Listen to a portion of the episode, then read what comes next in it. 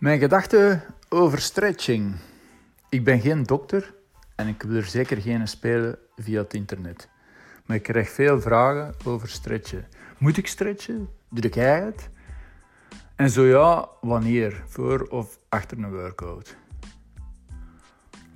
Uh, bij sommige sporten wordt dat erin gepompt. Dan denk ik onmiddellijk aan uh, gymnastiek, maar ook bijvoorbeeld bij, bij zwemmers. Zonder schoudermobiliteit heb, kun je geen deftige handstand doen, dat is dan voor in de gymnastiek, maar ook geen optimale zwemtechniek hebben. Denk dan aan de vrije slag, vooral hè, kraal.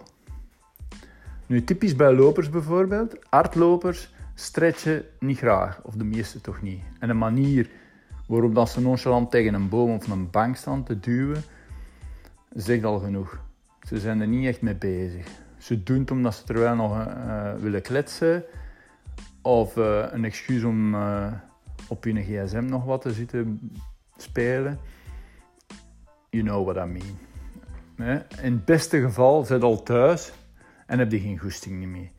En in het andere geval stapte zo snel mogelijk in je auto om naar huis te gaan. Nu, sinds een jaar of vijf is de intentie om te stretchen terug aan te komen. Dus cross fingers, wie weet wordt het nog een hype. Ik, ik geloof in stretchen, echt. Niet zozeer als toen op school, hè, uh, stretchen voor de workout. Nee, eerder erachter. Ik ben van mening, net als bij, bij seks, het voorspel dient als opwarming. Het is net zo met een workout. uh, voor de oefening van om te wat vind ik de opwarming van spieren veel belangrijker dan stretchen. En zeker als uh, koude spieren en pezen, zou ik nog niet aan beginnen. Als je lichaam op alles is voorbereid, dan, dan uh, hoeft die mobiliteit, als je die hebt, geen opwarming. Dus mobiliteit is eigenlijk de kracht in een maximale bewegingscapaciteit. Dus flexibiliteit en kracht tegelijkertijd. Als je wil lopen, dan kun je opwarmen met, door te wandelen, touwtjes springen, ter plaatse te hoppen aan 180 beats per minuut, zo van die dingen. Dus dat je hartslag omhoog gaat, zodat de bloedstroom op gang komt. Dat is veel belangrijker dan naar rek en trek zitten te spelen. Dus ik verkies eigenlijk stretchen na een workout om terug af te stemmen op je lichaam. Om te voelen wat dat zich al die probleempjes, als je er al hebt, voordoen. Kan stretchen slecht zijn? Dat weet ik niet. Ik zie enkele problemen wanneer je spieren, ligamenten uh, koud zijn eigenlijk. Uh, een spier moet niet enkel zich kunnen inspannen of spannen, maar moet ook kunnen relaxen en loslaten. En een degelijke bloedflow. Velen denken dat ik flexibel ben. Wel verre van. Ik train echt wel doelbewust mijn flexibiliteit twee, drie keer per week. Of ik probeer althans. En dat duurt ongeveer 25, 30 minuten. Uitsluitend flex. Dus dat, ik maak er een aparte training voor. Iets dat ik niet graag doe, maar wel wat ik nodig heb. En moest ik dat niet doen, dan zou ik veel blessuregevoeliger zijn, een onbalans hebben, niet zo mobiel zijn en me kwetsen als ik bijvoorbeeld sporten doe als uh, surfen of windsurfen. Die vragen namelijk veel meer van mijn gewrichten.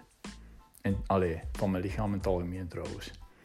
Opnieuw, stretchen is al niet sexy. Uh, allee, het valt te zien bij wie. Maar bij tijdsgebrek, hè, we zijn druk, druk, druk, druk, druk, is dat het eerste dat we loslaten.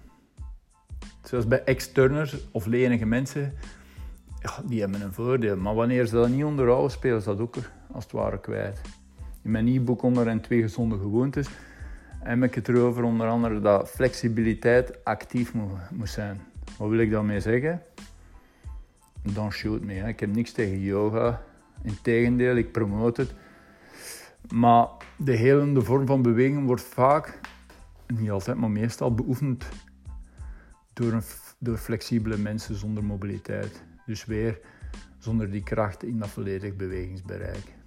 En dat is tegenovergestelde, zie je ook zeer herkenbaar bij oldschool bodybuilders. Die zijn zeer krachtig, maar niet mobiel, want ze, ze hebben die flexibiliteit niet. Uh, stretchen is eigenlijk in mijn ogen, om samen te vatten, het afstemmen met je lichaam, luisteren, waar het vaak om aandacht schreeuwt. dus leren luisteren naar je lichaam. En dat vind ik veel belangrijker. Maar dat wordt vaak genegeerd. Hè.